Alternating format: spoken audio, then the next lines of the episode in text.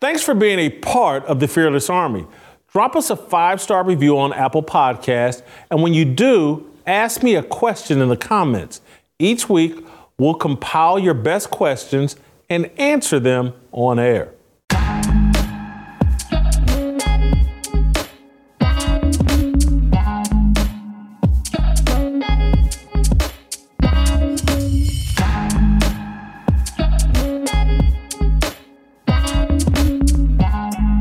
Welcome to Fearless with Jason Whitlock. I am Jason Whitlock, your host. Happy Friday. Thanks for joining us. Uh, we have an awesome show planned for you today. I don't know if you guys remember, and you should remember, last Friday's show, we had uh, Sarah McAbee and Nick Searcy in uh, talking about Capitol Punishment 2. Uh, Nick Searcy's next documentary about what happened on January 6th. Sarah walked us through what's happened to her life and her husband, Colton, who's been incarcerated basically the past two years over January 6th. The January 6th issue is near and dear to my heart. Those of you that have been watching Fearless over the last two and a half years, you know that when this event first happened on day one, on January 6th, January 7th, I was calling BS. I was not on board this insurrection narrative and all of that. And I've been very upset about Ashli Babbitt. And so Nick and Sarah last week educated me even more about some of the events and some of the people harmed. I, I, why can't I think of the woman's name they kept talking about that also got killed? Uh, but anyway, we had a great interview last week. I want to continue the conversation about January 6th because I think and know there's going to be more information coming out that puts January 6th in its proper perspective. And so today, we're going to be joined by a reporter, a writer, a U.S. citizen, a brave patriot, Steve Baker, who has been following the January 6th issue very closely and is involved with some reporting that disrupts the corporate media narrative around January 6th and so I want to make sure that me and my audience has a full understanding of January 6th as it bubbles back into the news cycle in a major way. And so Steve Baker's here in Nashville in studio with me today. We also are expecting that uh, Tarik Johnson's going to join us today over Skype. He's, he's a former U.S. Capitol police officer who was a lieutenant who's basically become a whistleblower disputing the corporate media narrative. But I, I just want to start with this conversation we'll have today with Steve Baker. Hopefully, we'll have Tarik Johnson on at the back end of this show. Uh, so you can guys can get a better understanding of what really happened on January 6th and why it's important and why we should be upset about it. Uh, I'm going to get to Steve Baker here in a minute, but before I do that, I just want to open up some room uh, for the conversation by talking about our passion on this show, and that's preborn. You guys know, as Fearless Soldiers, uh, we support preborn, one of the best organizations, if the best organization, uh, uh, supporting expectant mothers who are considering aborting their baby. Preborn provides these women with an ultrasound, introducing them to their baby's heartbeat, an image of that baby, and that has an incredible impact on that expectant mother. She is more than twice as likely to choose life, and that's when preborn really steps up its support. They help that woman through her pregnancy and then help her with all the needs she needs through the first two years of that baby's life. Preborn is awesome. It's a part of our mindset here at Fearless that uh, Life starts at conception. Life starts inside the womb. We support that mentality and we support preborn financially because they save babies' lives. Two ways to do it. Go to your phone, pound 250, say the keyword baby, or you can do it the way that I like to do, preborn.com slash Jason. That's preborn.com slash Jason send me an email, drop me a note, let me know that you have supported them, whether it's $5, whether it's $5,000, it all goes to ultrasounds and supporting that expectant mother. The, the money isn't wasted on mid level executives and middle management. It actually helps expectant mothers. Please support preborn. Now, Steve Baker here in studio with me. Thank you, Steve, uh, for joining for joining us. So this week, Steve, I read a story uh, that you wrote in February. Mm-hmm. So I'm I'm a tiny bit late, but I read it this week, and it's an awesome story about Tarik Johnson, the lieutenant uh, with the Capitol Police, who ba- who got suspended and basically run out right. of of the Capitol Police, and the heroic things that he did on January 6th that that are documented, backed up by witnesses, backed up by video, and how he was suspended for 17 months and basically run off the force and is is been villainized when he actually did heroic things.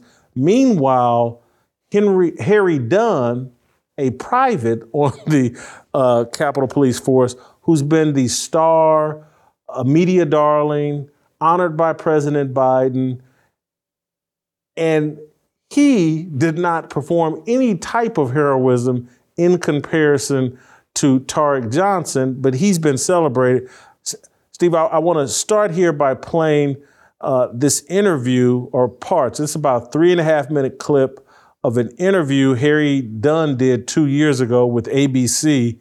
That was the first thing that set, not the first thing, but as soon as I saw it, my alarms went off like, this guy sounds like Jussie Smollett to me, but let's play the first three and a half, four minutes of an interview he did with ABC.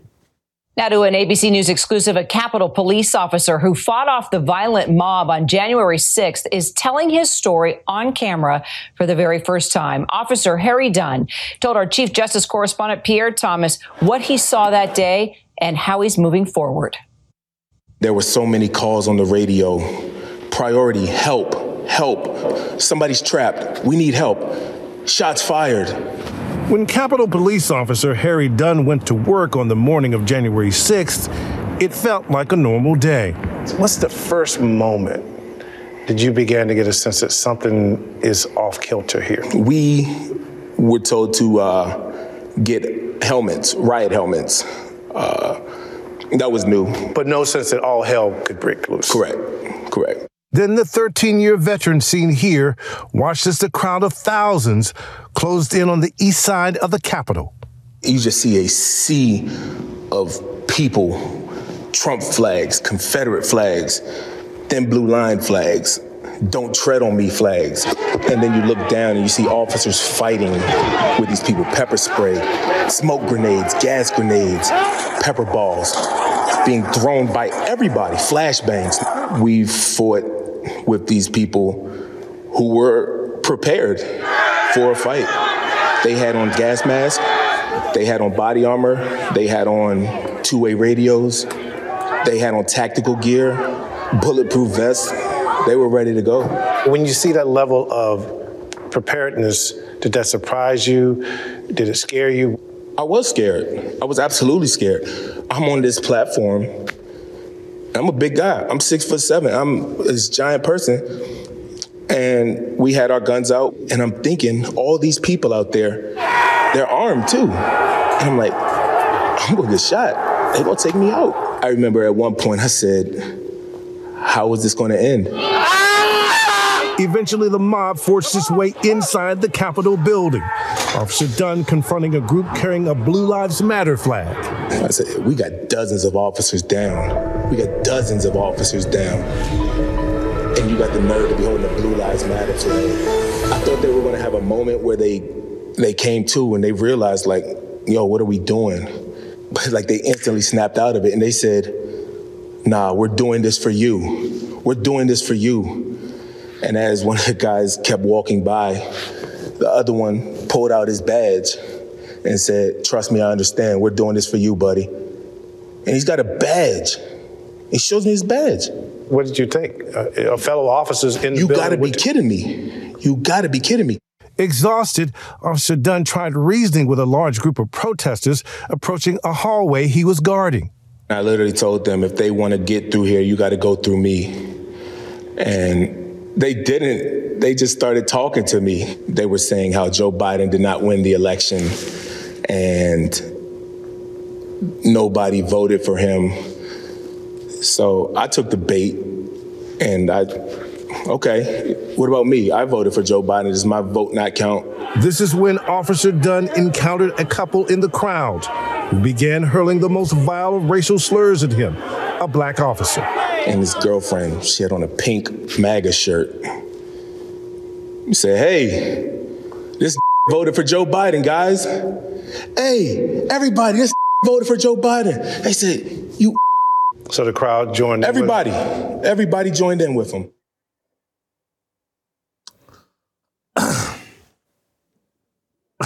So when I heard that, I, I, I immediately I was like, this doesn't pass the smell test. That's me off my journalistic instincts. Didn't like the way the story was told. You have back in February wrote a great story comparing the disparate treatment between Harry Dunn and and Tarik Johnson. It seems like pretty soon you're going to update that story. Anyway, wh- where's the story stand now? What did you think about the way Harry Dunn is describing his day? Yeah, let's go back a little bit further than the February story with Dunn. And my beginning of looking at Harry in particular and the situations and the situations that he described on January 6th began actually in the Oath Keepers trial last fall. I was there actually covering that trial for nine weeks every day in the courthouse. And I heard several things in that trial that really made my uh, antennas go up, my radar pinging into the red that I didn't see as truthful. And this was both coming from uh, the Department of Justice, this was coming from FBI testimonies in the trial, it was coming from the judge himself, but it was also from some of the witnesses. And one of those witnesses was Harry Dunn. And I have always had a problem, first of all, with his story about this chanting of the N word at him. And let me explain why I personally have a problem with it.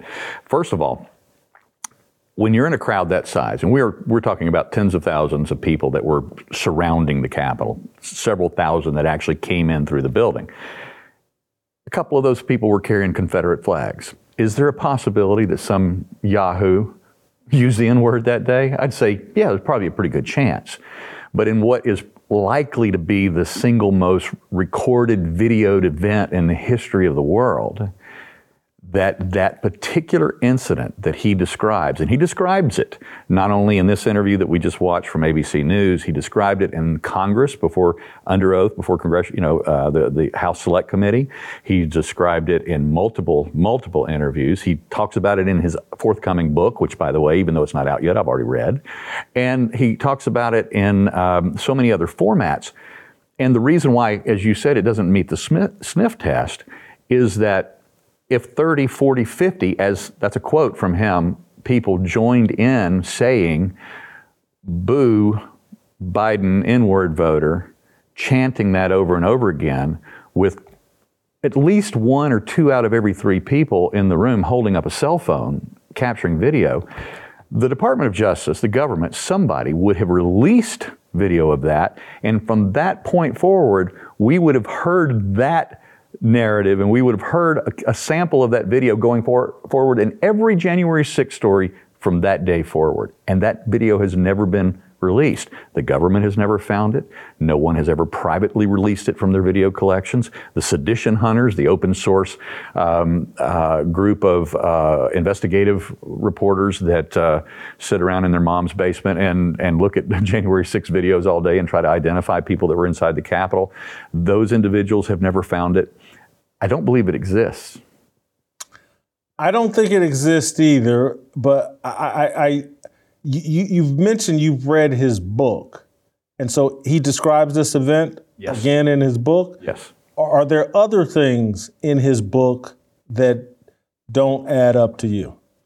There are, and, and to be honest uh, with you, Jason, we have within the next, we hoped within the next week, through the Blaze, we're going to be releasing a series of stories based on the things that I've seen in the video. I've had, I'm one of the few journalists that have had access to the 41,000 hours worth of video there at the Capitol, uh, and I have uh, been compiling a list of anomalies, we'll call them for now, uh, and without without taking away the thunder of the of the initial release of the story, I, I have looked extensively at Harry, and, and, and I'm gonna I'm gonna give you a scoop. You want, if, if you want it. I do. I'd love to have a scoop. I haven't I haven't told this to anyone yet. It hasn't been uh, shared in any interview that I've done. I've not yet written about it, so it's going to be first here.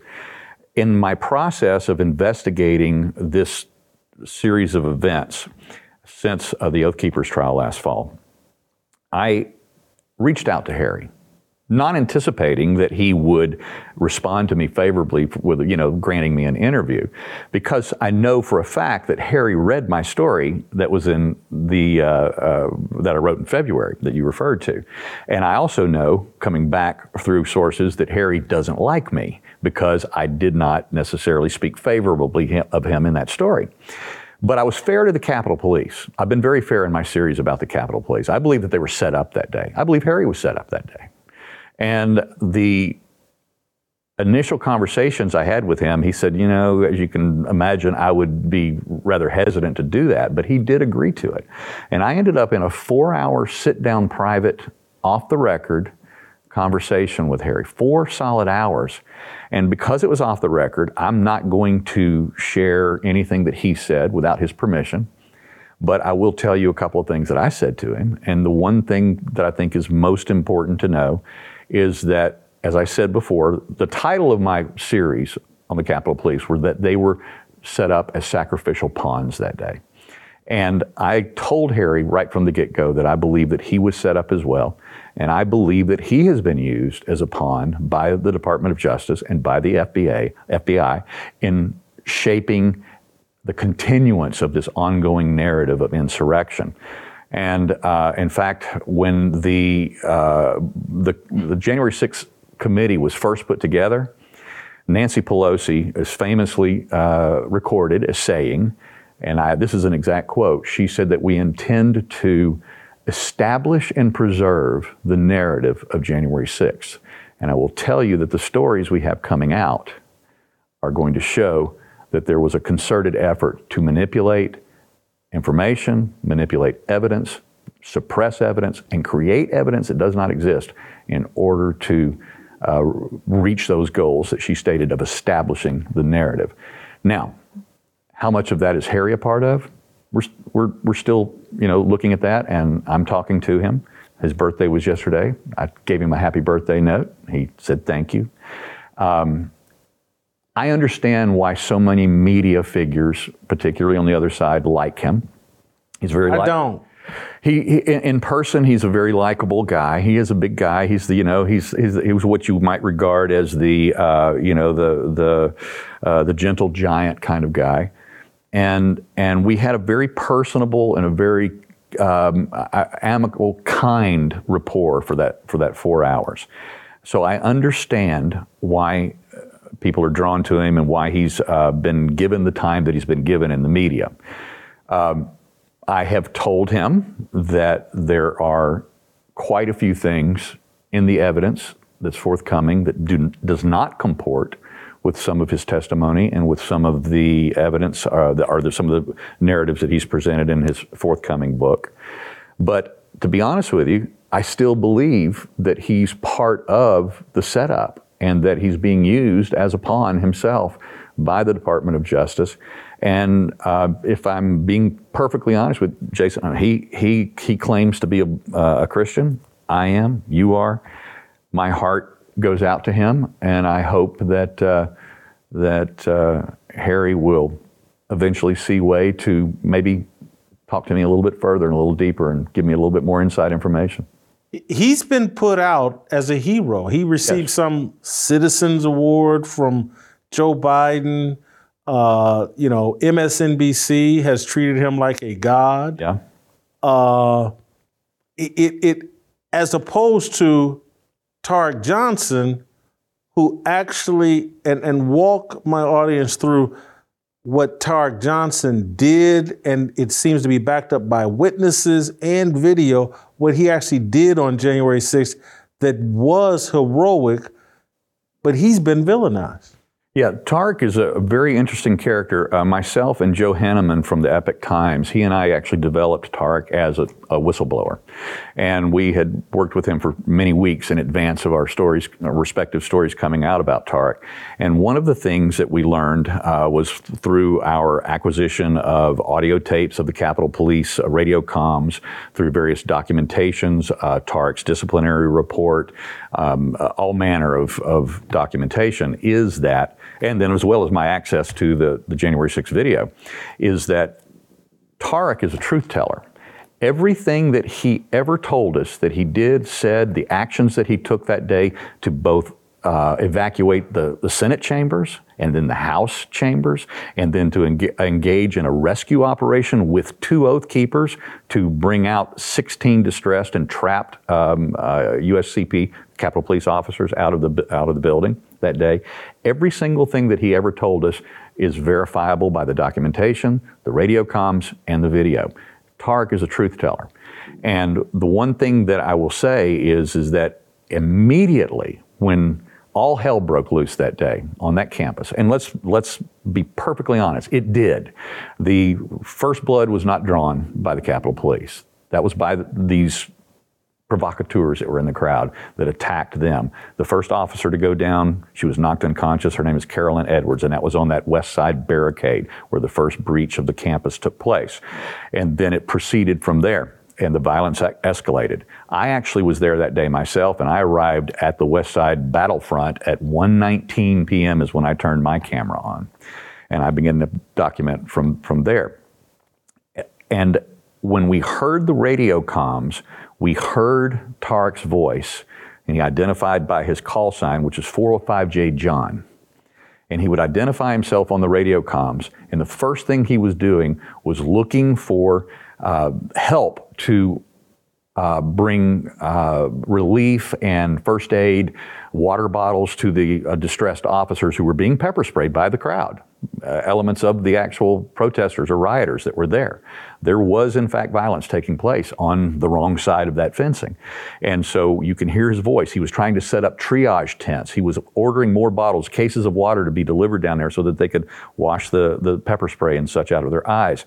And then you hear him starting to take command because as they would call for on the radios to the command center and ask for help from the assistant chief in charge that day, who was Assistant Chief Yogananda Pittman in the command center. They were getting no response whatsoever, and he was being uh, ignored, ignored, ignored. And so he, you could see over and over as he escalated his own uh, initiative to take control of the situation, and he was he was ordering officers where they needed to be. He finally, when the when the it was inevitable, it seemed to be that those those lines were going to be breached. He was calling officers in. He then called the um, what they call the M4 units in, which are the guys carrying the automatic rifles, which Harry Dunn was was one of those officers. And he called them into the building, and the reason he did that is he didn't want the opportunity for rioters to be able to take automatic weapons away from the police.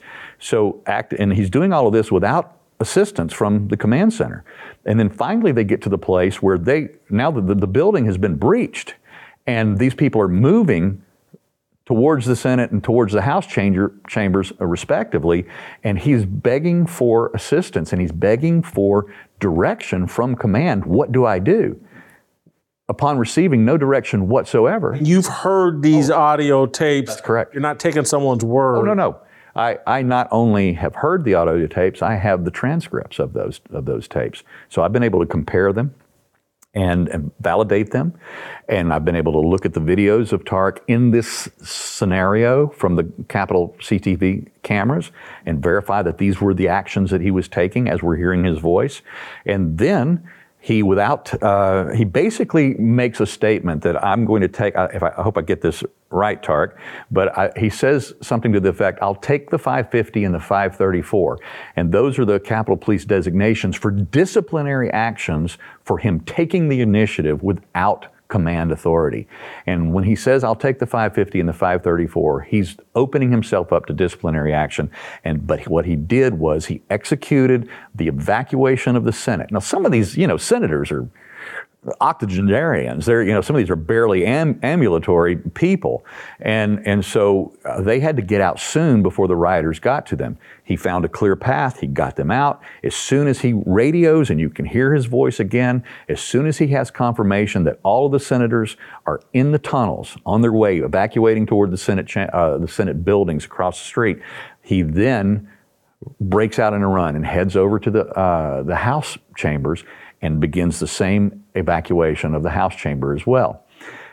Unfortunately, because he did not get the command authority, the directive at the time that he asked for permission to begin this, this series of evacuations, it led to the moment where Ashli Babbitt enters that hallway just outside of the House chambers.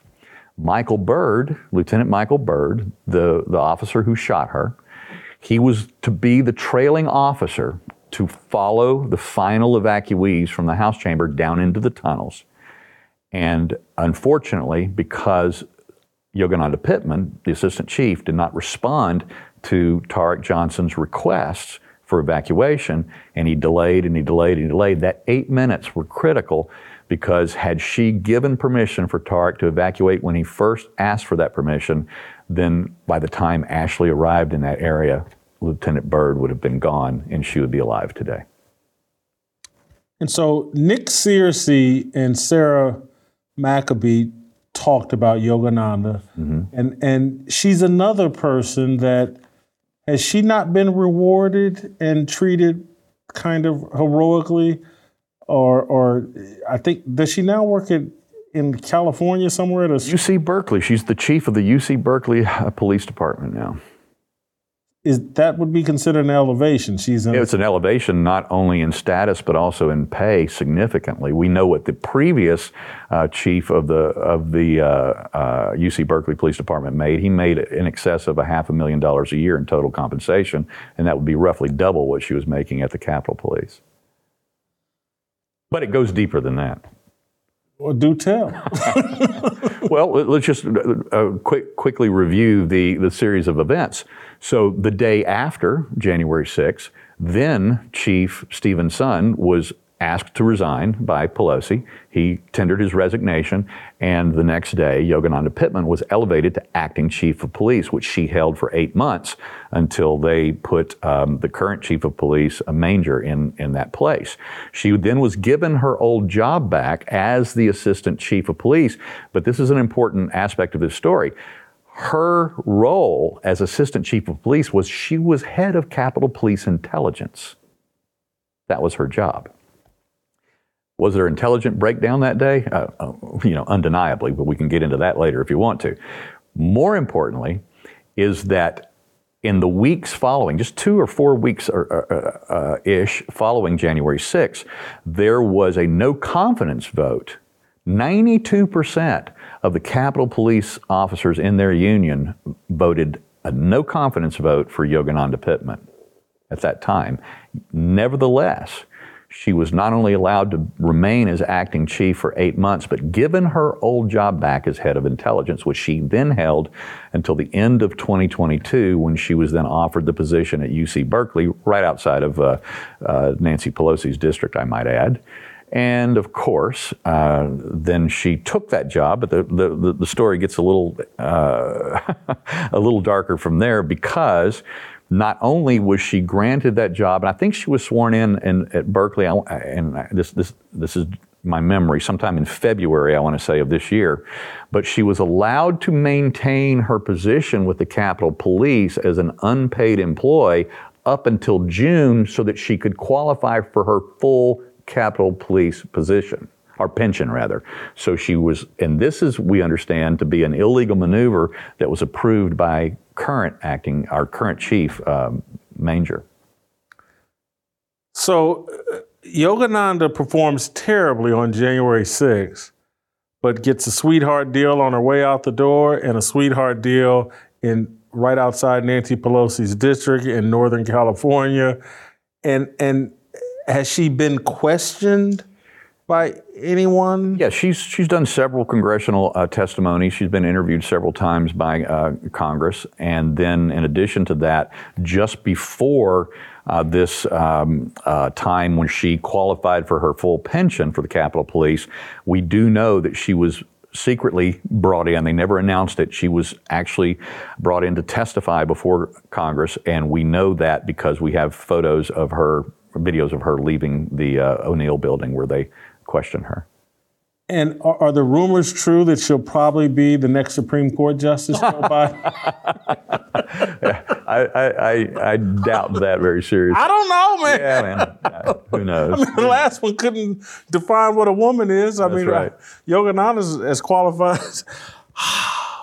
so, in, from your February story, one of the things I read that really caught my attention is that Harry Dunn's actions tended to escalate things. Uh, and this is from your story in February where you, he's on tape yelling, You'll be finished in one effing minute. You're effing hurting us. Get the F out. Get the F out of here. You're hurting us. You're hurt. And you played this for another Capitol Police officer that was trained by him. And it's like, this isn't how you de escalate things. Right.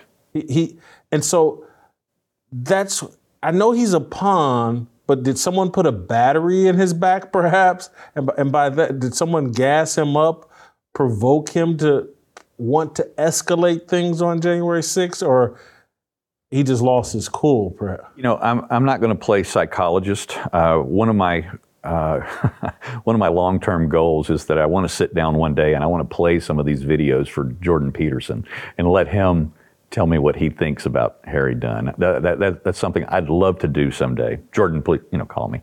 But the, the point being is, is that I, I think that, that Harry, despite his six, seven, 300 and plus pound stature, despite the fact that he was carrying an M4 automatic rifle that day, I think he's a fragile figure. And I think he's fragile um, psychologically uh, because he did break that day when so many other officers were able to de-escalate and to, and to, and to operate within their training and de-escalation procedures.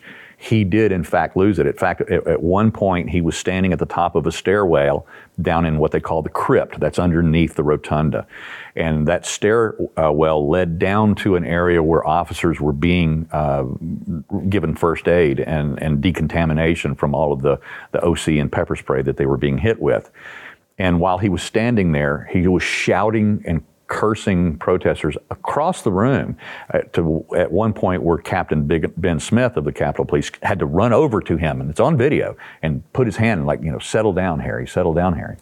And then about a minute later, the radio went off that shots had been fired. Now this is approximately 243, 244. Those shot or that shot would have been the one that killed Ashli Babbitt. And he broke out in a, a run and he ran upstairs up a, another staircase to the rotunda level. And that's where he encountered the Oath Keepers that day. And that's where he also said, to the first oath keeper who he met was Ken Harrelson. And Ken Harrelson, he saw that Ken saw the distress of this officer carrying an automatic weapon.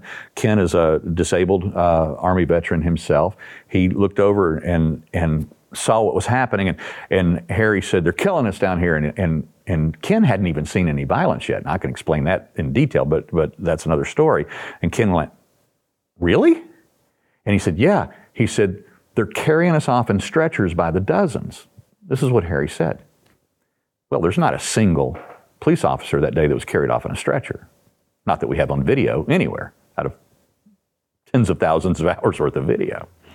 So he was already distressed, already seeing things, imagining things, escalating things in his own mind in a way that other officers weren't. The Oath Keepers became very concerned about this, highly agitated. And, and Harry told me, I, almost said something I, I, I can't say in. But Harry has said, as he said in that, in that ABC interview, that he was agitated, he was distressed, he was scared. He has, he has testified to that. And that in that moment, the Oath Keepers saw him as a distressed officer. He was being berated by people in the crowd, not by the Oath Keepers. And the Oath Keepers then stood in front of him, turned their backs to him, and formed a line in front of him. And at one point, you can see Ken Harrelson holding his arms out and holding protesters back from, from Harry Dunn as some of them taunted him. And, um, but that's not the way the testimony came out in the trials. And Ken Harrelson, Oath Keeper, has he not? He's been charged and convicted. He's been charged and convicted. Fortunately, he was one of those not convicted of seditious conspiracy, and he received one of the lighter sentences in that um, situation. In his particular trial, he was uh, tried with four other Oath Keepers, uh, and he was also in the trial with the Oath Keeper founder, Stewart Rhodes. And Stewart Rhodes received 18 years from Judge Amit Beda, Mehta in that crowd, and Ken was only given four. And this was one of the rare moments of, of uh, compassion, civility, or, or humanity that I saw from Judge Mehta because in his sentencing hearing, he said of Ken, he said, I don't think that you are the man that the government has made you out to be. And he only gave him four years. So that I would hear that and go, I don't think you're guilty, but I'm going to give you four years because what? I have Look, to.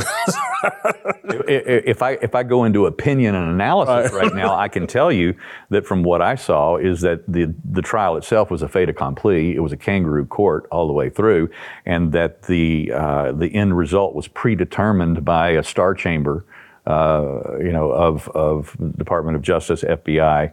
Uh, et cetera, et cetera, and that this was um, essentially their way of saying to America, we're going to we're going to show our humanity and show our fairness by giving Ken a lesser sentence, giving him only four years, but we're going to hit Stewart Rhodes with 18 years, who did not even go into the Capitol that day.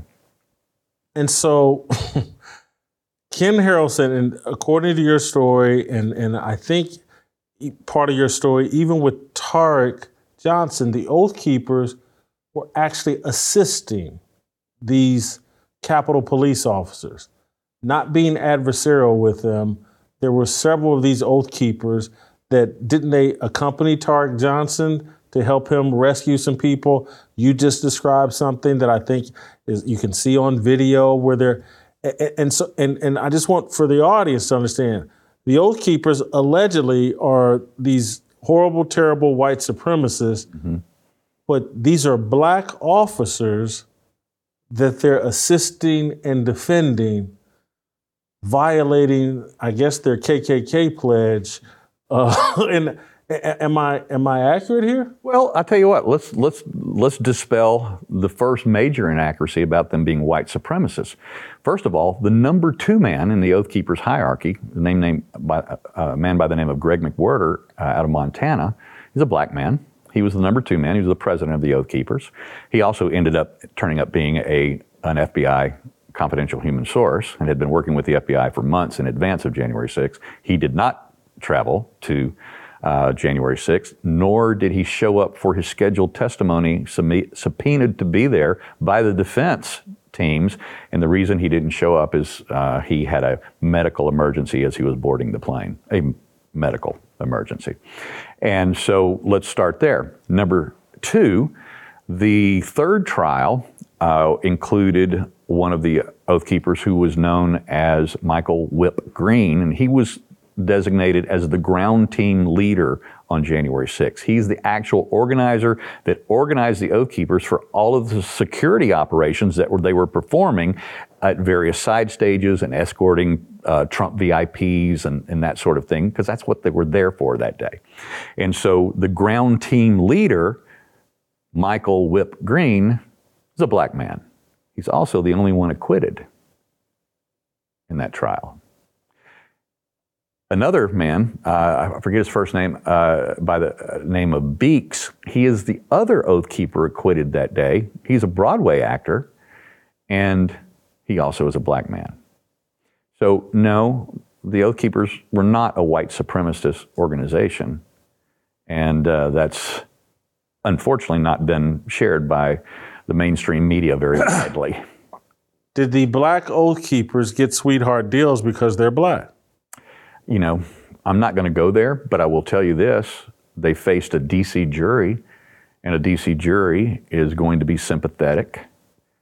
And I'm not going to go any further than that. It's just to be honest DC is ninety four percent black, probably, and so the jury pool they're fishing from. Yeah, it's it, it- it's certainly not that that uh, that large of a, a racial disparity, but it's a it's a 92.5 percent uh, jury pool that voted for Biden.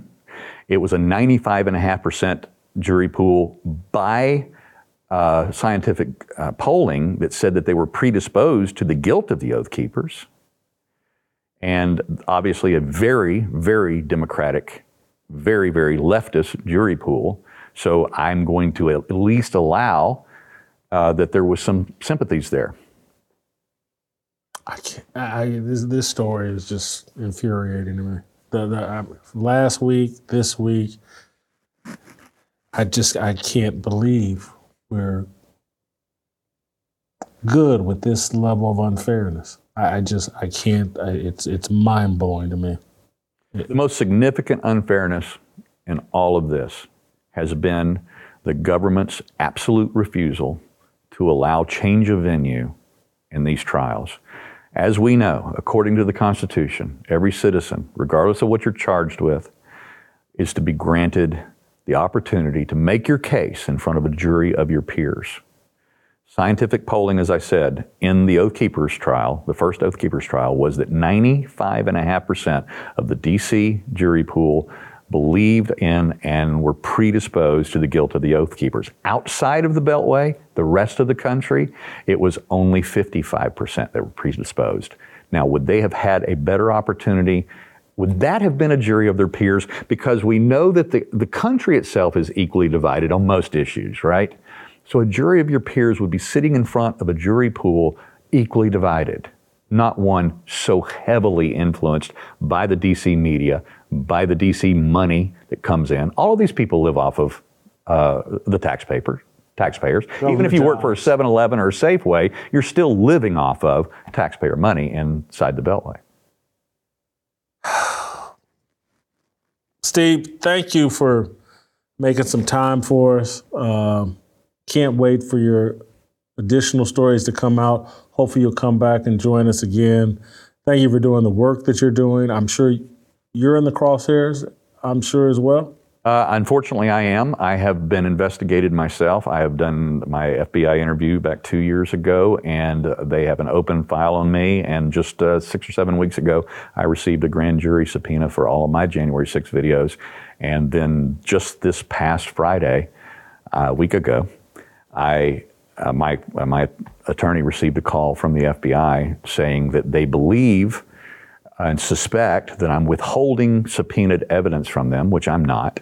But in that conversation, the FBI agent said to my uh, attorney, and I quote, I just don't want Steve getting in any more trouble than he already is.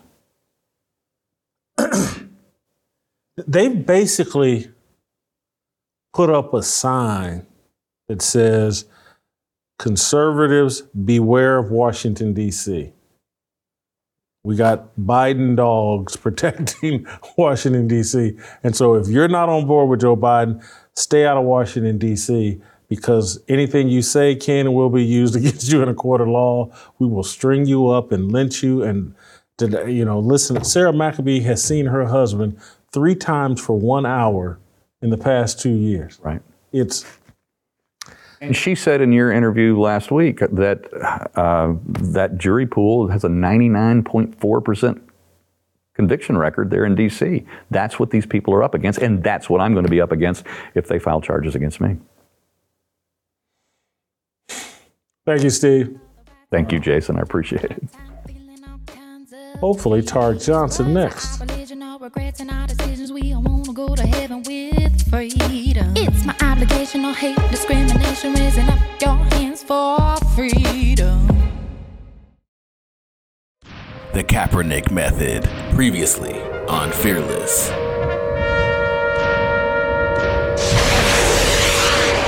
I I think the same enablers that talked Kaepernick and, and excused everything Kaepernick was doing, th- they're doing it all over again with Deion Sanders.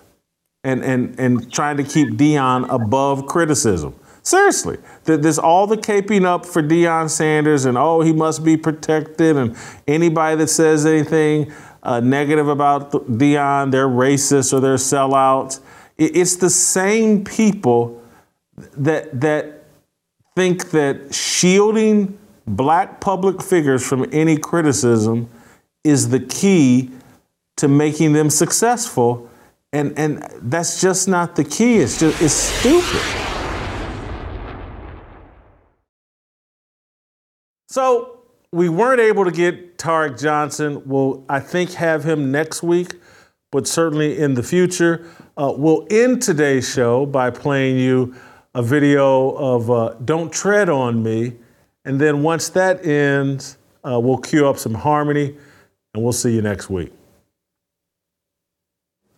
The middle school assistant principal who attempted to bully 12 year old Jaden Rodriguez over his backpack Gadsden flag suffers post traumatic history dysphoria, a mental illness common among feminists and racial justice warriors. PTSD causes its female victims to believe anything that transpired in American history before the rise of the Me Too and Black Lives Matter movements is a misogynistic and racist trope. PTSD in women is a superiority psychosis.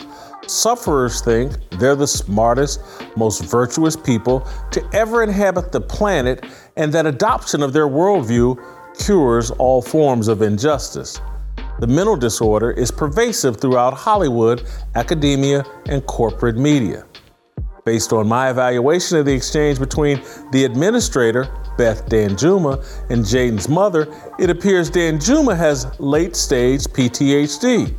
She likely burns candles and uses a Ouija board to communicate with Joseph Stalin, Fidel Castro, Karl Marx, Margaret Sanger, and Susan B. Anthony. Let me clarify. Late last month, Vanguard Charter School booted Rodriguez from class over a patch on his backpack.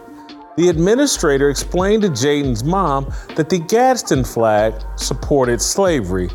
Take a listen. Do they know what the Gadsden flag is? That it's a historical flag?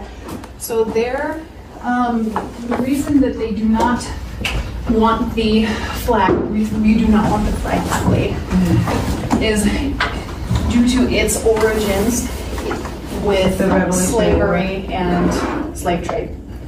That is what was, um, that's the reasoning behind them not The Gadsden flag and the catchphrase, don't tread on me, actually originated during the Revolutionary War. It's a proud part of America's founding. You would think that an educator would know this. Instead, Jaden and his mom had to explain it to Beth Danjuma. Years ago, before the onset of post traumatic history dysphoria, Danjuma probably knew the origins of the flag. But over the last decade, as PTSD leaked from a New York Times laboratory and Ivy League institutions, America's entire history has been demonized. People like Danjuma have been programmed to believe everything from America's past is evil and a symbol of sexism and racism. You might think that women contract PTSD at a higher rate than men, but it's not true. Men are just as likely to suffer the disorder as women. The disease does, however, manifest itself differently in men than women. As stated earlier, in women, PTSD causes a superiority psychosis. In men, it causes an inferiority complex. Men believe they have to apologize for everything that transpired before Hollywood executive Harvey Weinstein inspired the Me Too hashtag and Trayvon Martin sparked Black Lives Matter. PTSD triggers men to hate themselves, hate masculinity, and dedicate their lives to the emasculation of other men and the worship of women.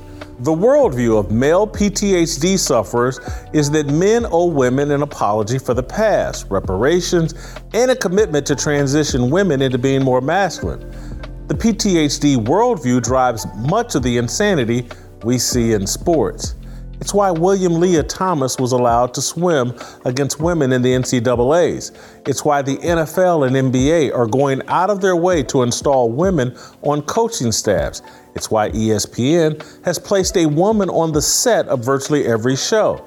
It's why President Joe Biden traded an international terrorist, the Merchant of Death, for Brittney Griner. It's why Megan Rapinoe and the U.S. women's national soccer team were able to promote the lie that they were underpaid. It's why WNBA players believe they should be flown around on private planes. The demonization of the past is a grift. It legitimizes reparations. It provokes alleged educators to believe any symbol originated before last week was a byproduct of slavery and systemic racism.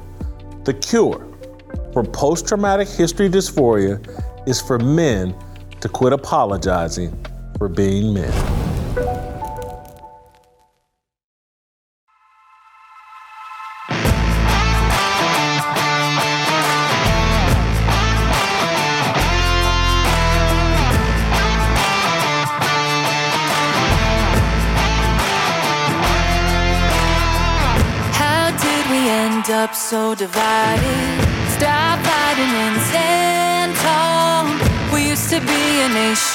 One united. Now we're headed for downfall.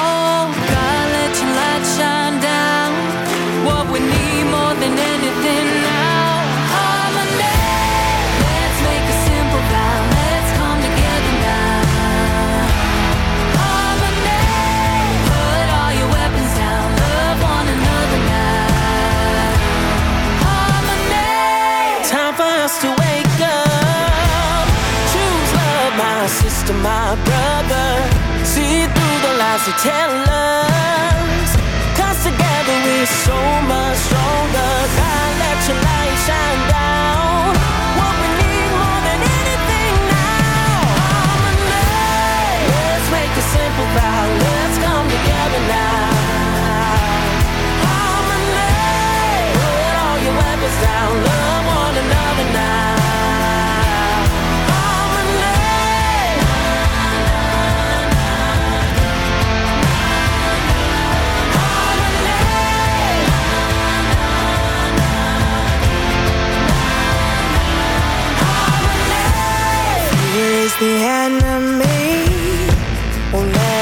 get to me.